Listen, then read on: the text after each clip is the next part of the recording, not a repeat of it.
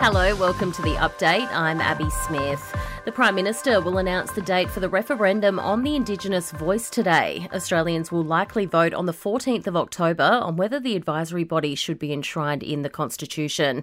Yes 23 spokeswoman Jade Ritchie says it'll be the biggest campaign Australia has ever seen. Australians are ready for this moment. We've seen a different sentiment on the streets and in the markets and at front doors.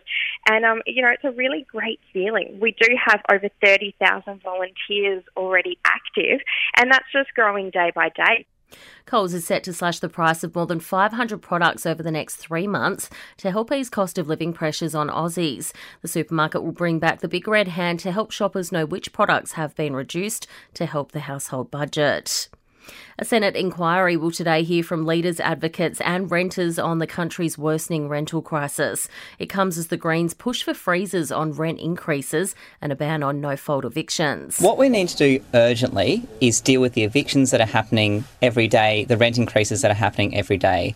And that's where governments can change rental laws and really quickly make a difference in the lives of renters. Joel Dignam from Better Renting there. Artificial intelligence technology will be used to better analyse MRI scans and provide advanced treatment options for MS patients. Dr. Julia Morahan from MS Australia says progress is being made in treating the disease. We do have a lot of treatments now available in Australia for relapsing MS, the more common type, the progressive form of MS, which is really the greatest unmet need. We're also making a lot of inroads into potential treatment options for this form of MS. The bodies of three US Marines who died during the Osprey aircraft crash have arrived in Darwin. A ceremony to repatriate the bodies will take place before they're flown to the United States. Investigations into what caused the accident are continuing. Overseas, Hurricane Idalia has strengthened to a Category 3 storm as it approaches the coast of Florida.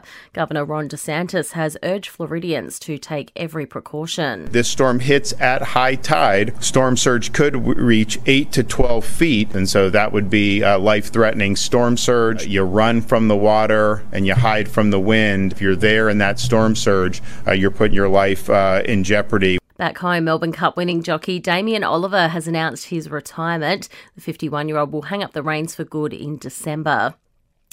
Oliver has ridden more than 3,000 winners, including three Melbourne Cups, four Caulfield Cups, and two Cox Plates.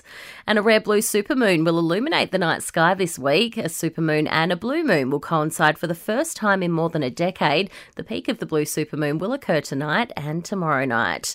Entertainment and sport next. A mixed bag for the Aussies on day two of the US Open. Chris O'Connell beat fellow Aussie Max Purcell to advance, while James Duckworth and Alexander Vukic have been bundled out, with Jason Kubler forced to retire. The Boomers have advanced to the second round of the Basketball World Cup with a win over the host nation Japan. The Aussies producing their highest ever score at the tournament, taking a 109 89 victory. And in football, the AFL will announce the All Australian team of 2023 tonight. Collingwood's Nick and Josh Daicos tipped to be named and become the first brothers to be named in the same All Australian lineup since Chad and Kane Cornes in 2007.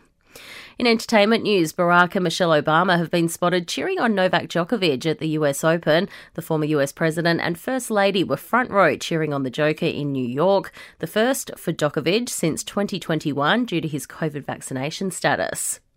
The man who singer Adele told security to leave alone at her concert has spoken out. Juan Pablo says he's sorry the people behind him were bothered by him standing up, but they could have used their own legs and stood up too. He's told TMZ he doesn't regret how he handled the incident. And just like that, Sarah Jessica Parker has adopted the cat from her new series. The actress took to Instagram to announce the animal who plays Shoes on the series has officially become another member of the family. And that's the latest from the Nova podcast team. We'll see you this afternoon for another episode of The Update.